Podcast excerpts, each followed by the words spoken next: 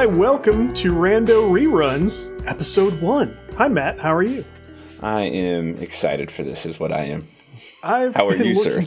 I've been looking forward to this with great enthusiasm. We should both introduce ourselves for this whole thing. I'm Todd Mitchell. Here's what I sound like. I will be one of your guides on this journey of ours, but I am a content creator, writer, entertainment industry person, I guess, in terms of writing, recording, and such. This is fantastic. Let's talk about you, Matt Hill. What do you do? My name is Matt Hill. I am a person that remembers everything he shouldn't and loves being a dad. And I stream on Twitch. Anything I want, it's my choice. And don't forget that when you're in the chat. Oh, that comes up.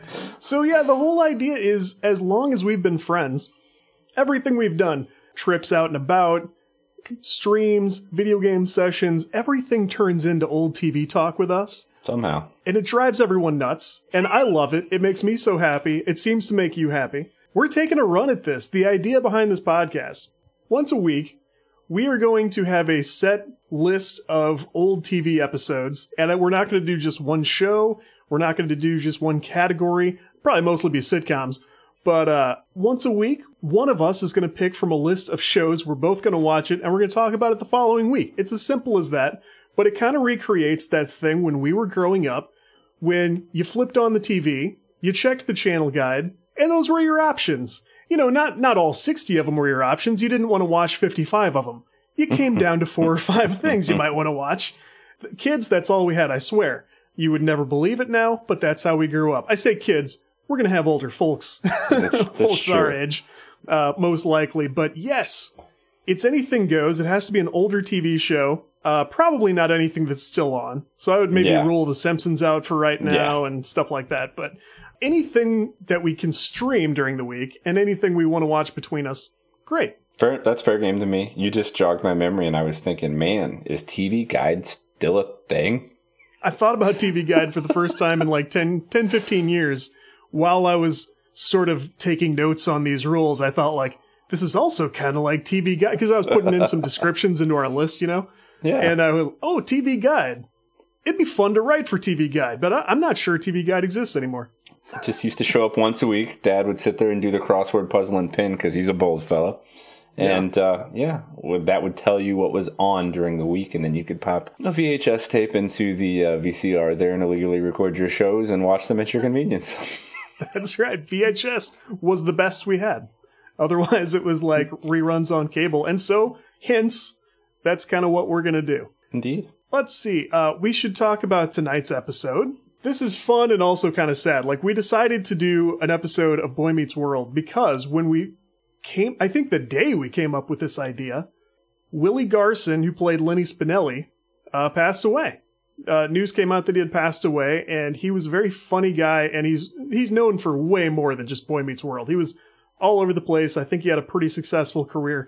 But my introduction to Willie Garson was Boy Meets World and assistant manager Lenny Spinelli from Allen's store, right? Yes, he was also, so rewatching the episode today, I'm not ashamed to admit this because I really don't give a shit. He was also on Sex and the City as, I can't think of the guy's name, but he was... Maybe it wasn't Stuart Simpson, maybe? He had glasses, short, bald guy. He was kind of all meek-mannered and really nice. I liked him. I also watched the occasional Sex and the City. It was not common at all, but that just goes to show how things were for us back then. It was like, in our local market, it was whatever was on like Channel 11 all day and all night. I would leave that channel on for weeks at a time. It's exactly correct. The funny old TV in our picture for social and all that stuff, it actually does not look at all unlike the TV I was using at that age. It was an older TV, probably from the late 80s, early 90s, but I used it well into the 2000s. They lasted forever. Yeah, I wrote it until they died. Those two TVs lasted forever.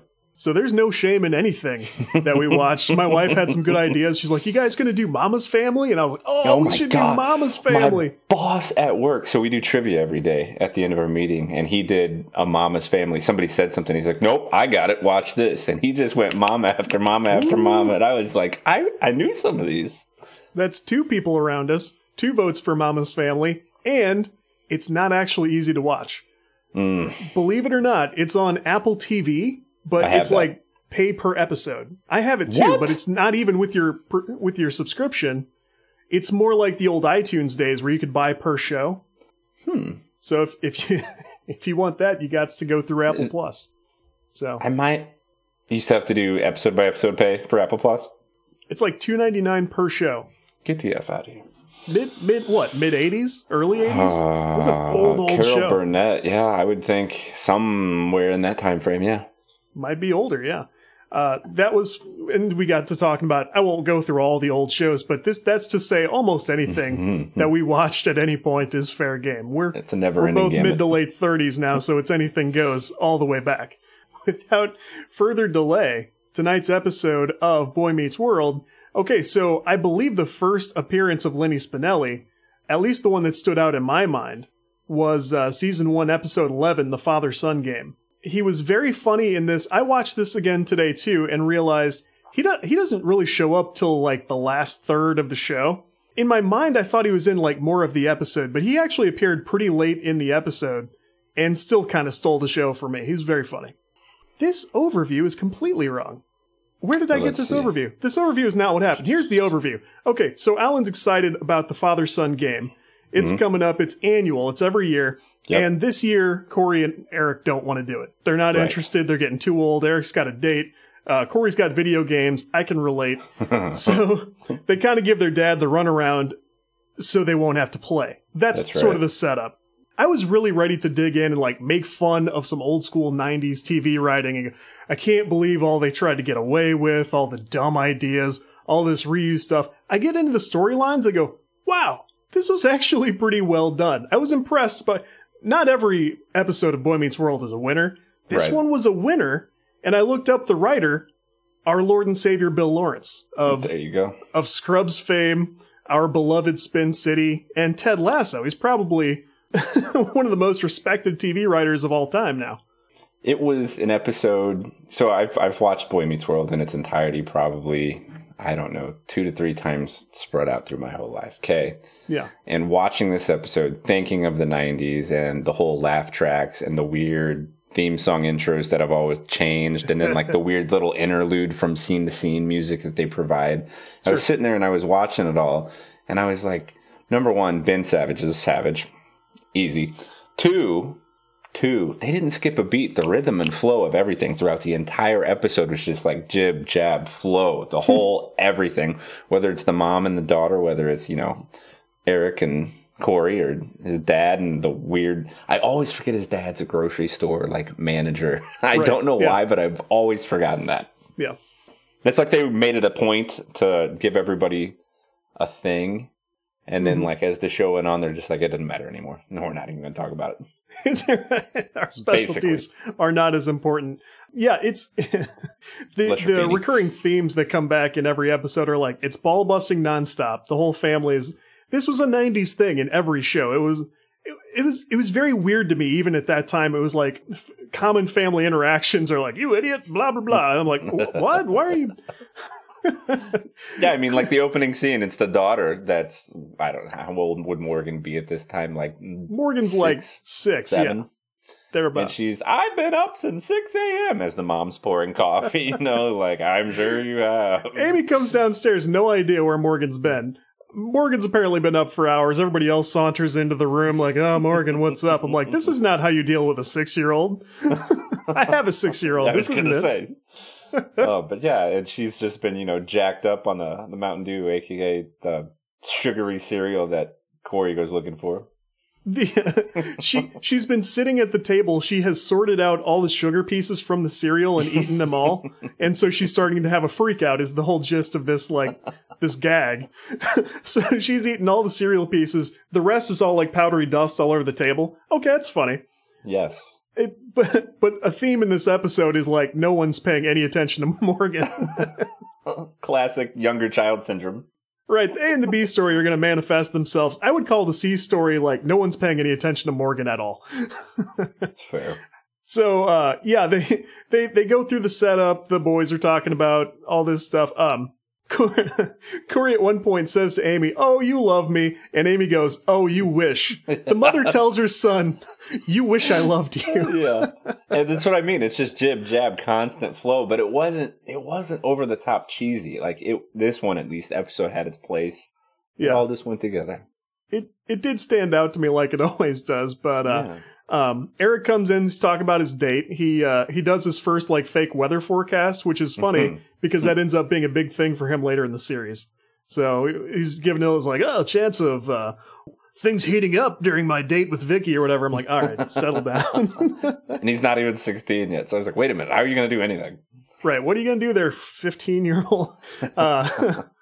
So they go through, we get through the family breakfast and they go through like, oh, it's father-son softball weekend. And the boys are like, oh, is it that time already? Oh, Jesus Christ. It doesn't dawn on either of them until it's too late.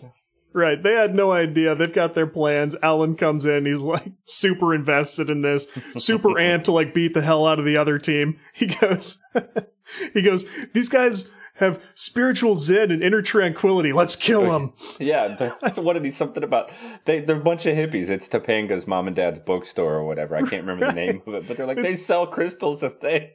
It's like the unicorn tranquility bookstore, or something like that. I didn't write. It's not in my notes, but it's funny that he's talking about that because it's well established that the Matthews family knows Topanga's family very well. So they know that's Topanga's family, and Alan's like, rip their heads off, you know? We finally get to Corey's school here in what I would say is probably the start of Act 2. We sort of launched the B story here. Corey and Topanga, Sean, Minkus, everybody's in Feeney's social studies class, which is one of the common go-tos. We come in, and they're doing the Pledge of Allegiance. Topanga's just sitting there. And they finish the pledge, and Corey, of course, jumps into like, why didn't she do it? Feeny goes into, Miss Lawrence, why didn't you decide to say the pledge or whatever? And this discussion of social protest starts. Way ahead of its time. It was way ahead of its time, right? Very odd. Early 90s. This is a funny thing. I don't think there was that much discussion along these lines at the time. Not nearly like now. But our Lord and Savior, Bill Lawrence, has decided to war.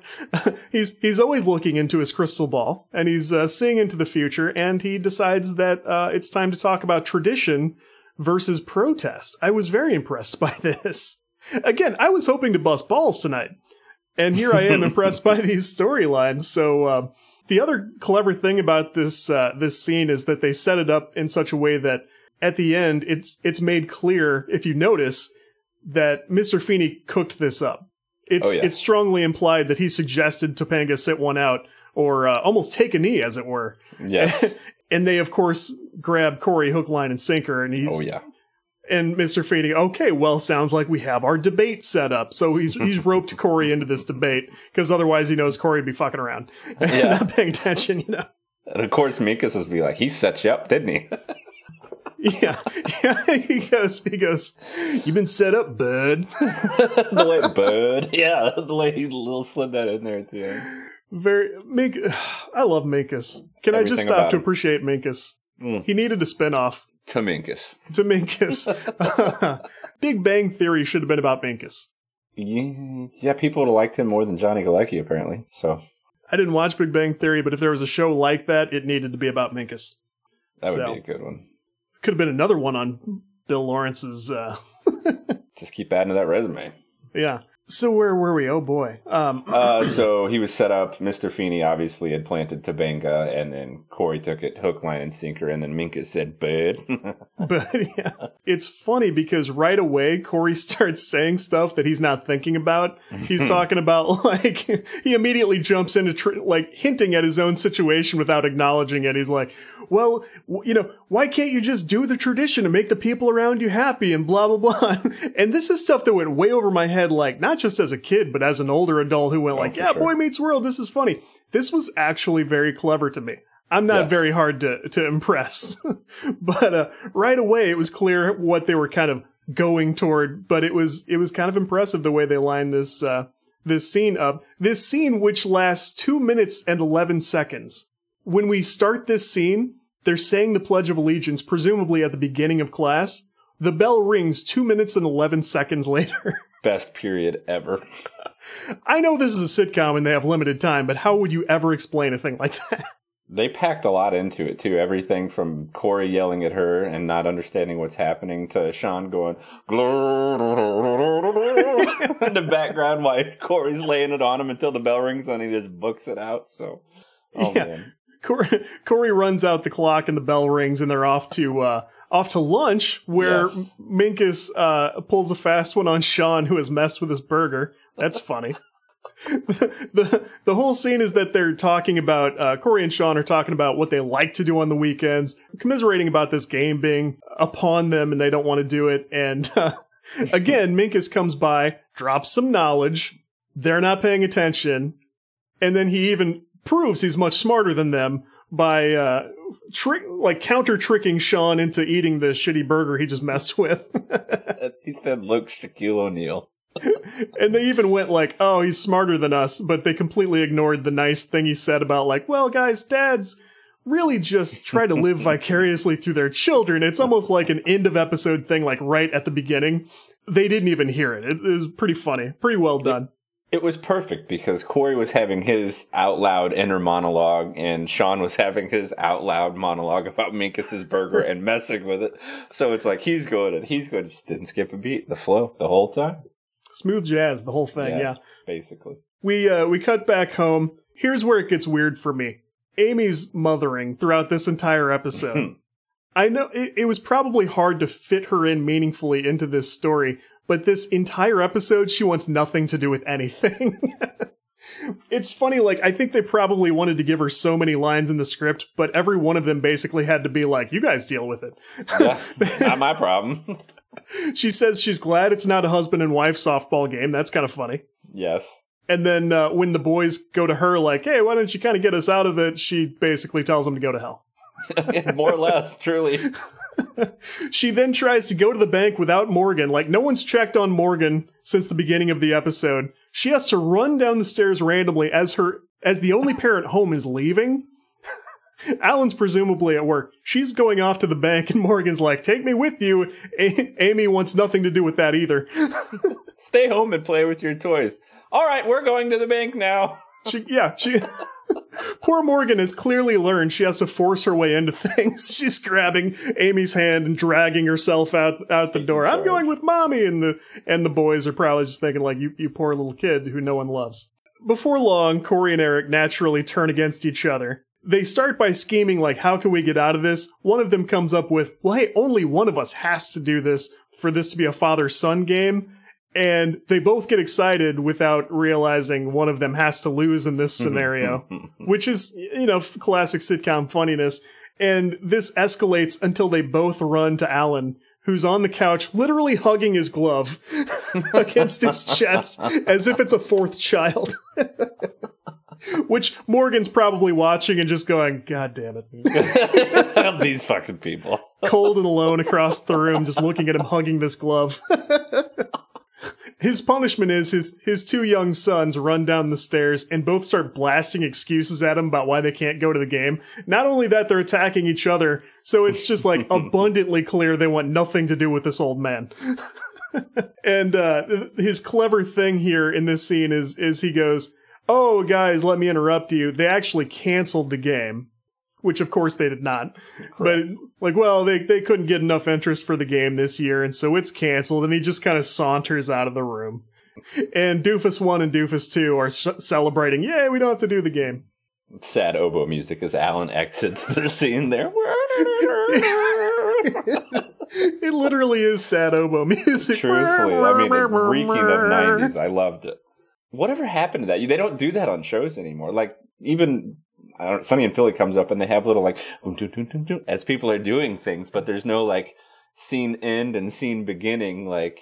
Dude, always Sunny's music is fantastic. And they...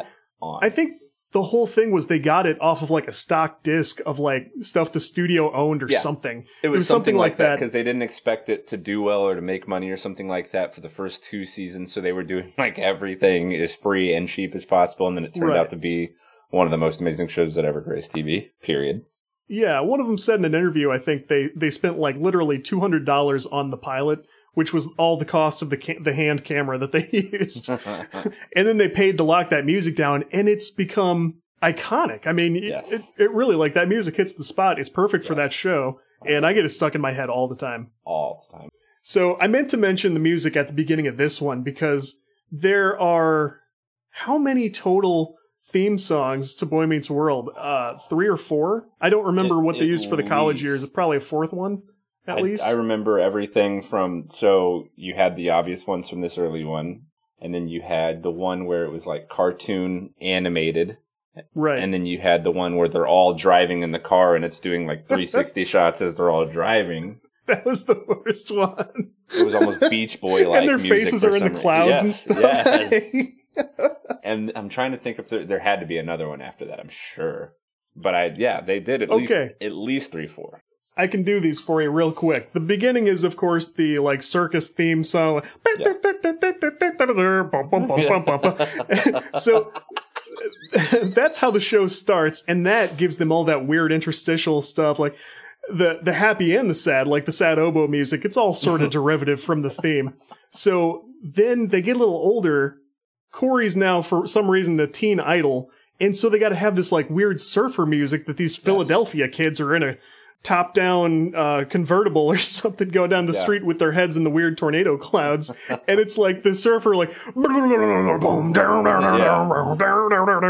I hate that one.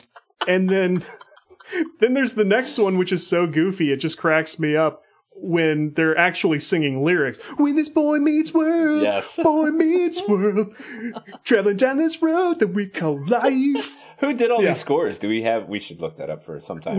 We should talk about the scores at some point. And then I don't really remember the college years one, except that they're goofing around at like one table at a restaurant, and it's the least interesting thing of all. What was that basement restaurant? Chubby's. Chubby's? Yeah. Yes. That's not what I meant there, but that's another great hangout spot. Similar to... because when they went to college, it was like a... Yeah, you're right. The spot they were at, I don't even think it appeared in the show. It was just they were at like an outdoor table on a sidewalk outside a cafe or something. Yeah. And then they're just kind of all play fighting and doing weird stuff. And it's just, it's not very moving at all. Not at all. Where were we in the story? They just ran downstairs and were talking. Alan walked out to the sad oboe music. So, yes, next would be very close to one linear. We're getting close. So the boys do whatever they want this weekend, right? We cut to the lunchroom again, where Topanga comes up to Corey. Sean horribly berates her in some way, compares her to an alien or something, which is... she just beamed down is what he said or something. Uncomfortable when in future years they'll talk about how inseparable they all are. And Topanga, of course, Corey, I missed you at the game. What? They canceled that game. You're obviously mistaken. Well, I don't know what happened, but they had the game and I missed you. Bye. And Corey's sitting back there like, why would my dad tell me they canceled the game? Classic. So, So we're back home. Corey and Eric figure out what happened. Oh, I guess we're bad sons, you know? I feel bad about this. He goes, I have appendicitis. He goes, Corey, that's your heart. He's like, what did he call it? I have a hearticitis or something like that. Yeah, hearticitis. So now they go back to Mom.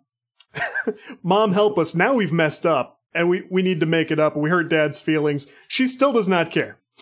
Correct. She gave 0 fucks the entire episode. She's still not moved. She literally says, like, it's over. The fat lady has sung, which was a staple of 90s comedy. You have to do a fat lady sings joke for some fucking reason.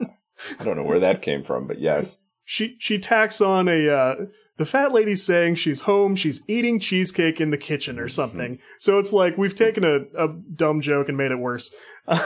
And she leaves them with, he's a big boy, he'll get over it. If you learned something, you get over it too. What the hell is this? this is not family interaction. This is not how it is. This is like, you go apologize to your father, I'm going to punch you in the mouth. It's basically like, you feel bad, he feels bad, we're all fucking over it. And it's like, what? It's not how this works. So in a weird way, they call Lenny Spinelli because mom won't help them at all. And every kid knows their father's assistant manager and just has their number available. Enter assistant manager Lenny Spinelli. He shows up with groceries because Corey and Eric have called him to do their bidding. Could you imagine your boss's kids calling you, hey, go get groceries right now. Bring them over to the house. Yeah. So he takes pity on them, I think, and shows up and invites himself to the cookout they want to have for their dad, which is funny. He carries on about his injury from the game. There's a funny bit about, like, you guys aren't supposed to know about the game. Your dad doesn't know you know? What if, am I supposed to know that you know that he knows you know? And back and forth and back and forth. And he was very good at it. It's very funny. Did I mention I was on painkillers? I would clap, but I would pass out from pain. Just perfect in that role. Fair, just classic. It was classic. They have the cookout, which Alan is having a nice time or whatever. What stood out to me here is Corey takes half a head of lettuce, right? Big knife, chops it in half. Now he's got a quarter, a wedge of lettuce, and they all marvel at this like it's a new invention. I looked this up. The wedge salad was first used in about 1920. Yeah. And they all talk about this like, this is this incredible man invention. You can just dunk it in the dressing. And they reinvented the wedge salad during this scene. It was perfect. He said, yeah, we don't need plates. We don't need utensils. After we eat, we'll just hose down the patio and be done with it. Lenny does his little tirade about like, I'll have a family one day, and unless we have a horrible divorce and my wife poisons my children against me and all this stuff. He just goes on and on. This is about the time that Corey pulls Eric aside and goes, this isn't good enough. We didn't do it. We didn't do it well enough. Here's where Corey gets the lesson, right? Corey goes, we should have just stepped up to the plate and said, I pledge allegiance to my dad. Oh, the storylines have converged. It's all coming full circle. So the B story has to conclude here. We cut back to class. Corey revisits his pledge debate. Mr. Feeny says like, oh, have you changed your position? And he says no, but then he proceeds to make Topanga's argument almost down to the letter. He says, allegiance is something you show. So if you respect the traditions of that person, you should do the traditions, basically, which is, if you think about it, which somebody didn't, that is Topanga's argument. Like, if you respect the organization, if they've lost your respect, you don't do it, which is exactly what she was saying. But Correct. He says, I'm still making the same argument, and makes Topanga's argument. This class is even shorter. It is, I timed it at 1 minute and 22 seconds before the bell rings. And on the way out, Corey cuts. Oh, no. This was ahead of its time. Several children left behind. And on the way out, Corey does the tip of the cap to Feeny. Earlier, he says, you know, if you respect an organization or a person or an adult. And on the way out, he goes back to Feeny and goes, or a teacher. Right. And everybody's like, aww. Everybody says, aww. They walk out, and Feeny gives that classic, like, that rascally boy head nod. The Feeny's always walking, doing his finger. I'm walking, and I'm thinking, and I'm teaching.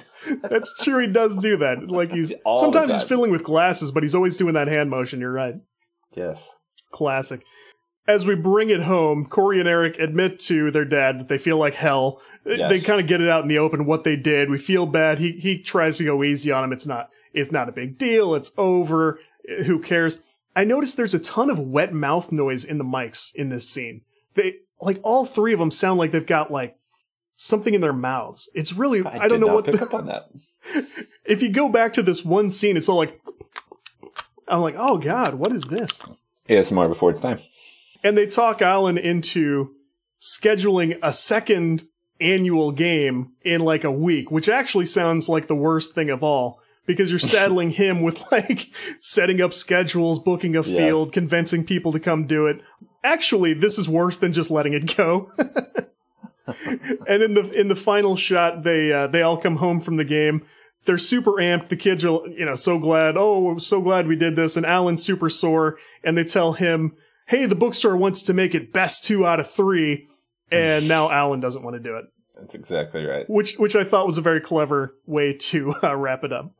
It was well, the other thing before they scheduled that game, they're like, Alan, we want to, play next. He's like, I'm available next weekend. And Corey and Eric are both like, great, let's do it next week then. No matter what's going on. It's like, you just made plans. Yeah, it's something like, the day is free for this, no matter what we have planned. Yeah. And now he doesn't want to do it. Good stuff. I just had a thought. Alan's injured quite a bit. I remember probably a much later episode where he's done in his back.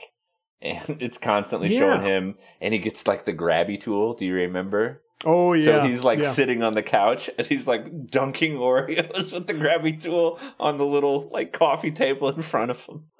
And that does turn into a funny bit later when Amy is, of course, luring him up to the bedroom. And he slowly gets up I'm healed. It's a miracle. And he starts sauntering up the stairs. He's very funny. Yes. And I feel like most Amy's the actress who plays Amy, delightful lady, but they don't always utilize her to the best of their ability, particularly in episodes like this that are very heavy on the boys and the school and stuff. All of her stuff was don't bother me. I'm mom and I'm busy. But I'm here for my contractual lines. And I'm getting paid. Well, that is the night's episode. Yes. And before we take it home, we have to choose the episode for next week. It's going to be your turn to pick. And here's how we do this. Okay, so the mighty algorithm chooses. Not only do we randomly select a set of shows to pick from, we randomly select episodes ahead of time. So you don't just get to go I want to watch Cheers and I'll pick an episode. It's one of them this week is Cheers Season 9, Episode 2. So let's run through these. You tell me what you want to do. And there's an asterisk at the end. I'll explain. Number 1, Spin City. The mighty Spin City, Season 5, Episode 14. It is a Charlie episode. It's called In the Company of Dudes. The mayor is named in a lawsuit. Charlie hires an old college buddy to defend him. Paul and Stuart compete to win the affections of a new worker. Spin City. Number 2, Cheers. Season 9, Episode 2. Cheers Fouls Out. In an attempt to beat Gary's Old Town Tavern in an annual employee basketball game. Wow, another annual game. I didn't notice that till just now. Sam arranges a pro for Cheers, Boston Celtic Kevin McHale by insisting the game is for charity. Classic Sam. Classic Sam move, yes. Next up, Saved by the Bell, Season 2, Episode 11. It's called 1-900-CRUSHED. Remember 900 numbers? 1-900 numbers. Zach's new money-making idea is to give relationship advice to fellow students with the help of Screech and Lisa. However, the plan fails when Lisa quits and he has to take over. As a result, he gives bad advice to various students and is forced to deal with the consequences when a case of mixed-up phone calls puts Zach in the middle of Kelly and her sister. Wah, wah. Finally, we have Family Matters, Season 5, Episode 12, Scenes from a Mall. It's a James Avery cameo episode that was recently on social media. Here's the rule. If an episode of something from this time period comes up on social media, it goes on the list. That's still random to us. It's got nothing to do with us. Yeah, we'll put it in for the good of the people, right? Pro bono. Yes, it was the universe. The shopping mall is the meeting place for a battle between the sexes as the Winslow children and their friends converge. What do you want to watch for next week? I think, for multiple reasons, it must be Family Matters. Family Matters. James Avery. Scenes from a Mall. Awesome. I'm looking forward to it. This was a lot of fun for me. I hope you enjoyed it also. Absolutely, yes. I enjoyed every... We've discussed this for a little bit, and then we finally... You made the call, and I said, absolutely, I want to be a part of this. Mm-hmm. So I waited until today to be fresh to watch the episode. So I'm mowing down lunch at work, watching this episode, and it's one of those things... I'm eating at my desk, because I work while I eat. I don't take breaks, because I'm a loser. And I was sitting there, and headphones are on or whatever, and Topanga's saying something or Minkus is saying something. I'm at my desk. I'm just to myself, People are looking around like, what the hell's wrong with this guy? Old guy's looking next to me. It's just that Minkus, he got you again, bud. It's Boy Meets World over here, and they're like, oh, okay, I get it. That's the ad we're going to put out. Yes. Awesome. So I'm psyched about this too. I'm having fun with it. We'll probably get these episodes a little shorter. I'll edit some of this down, but otherwise we're just going to let it roll. So if you guys want to follow up, this is going to be tricky because I can't set some of the Anchor settings. Anchor.fm is going to be our hosting platform, most likely. I can't configure everything fully, including the URL, until the first episode is published, which I didn't make this. That's not my call. So follow at Rando Reruns Cast. Random without the M. Rando. Because that's what the kids say. That's what we all say now.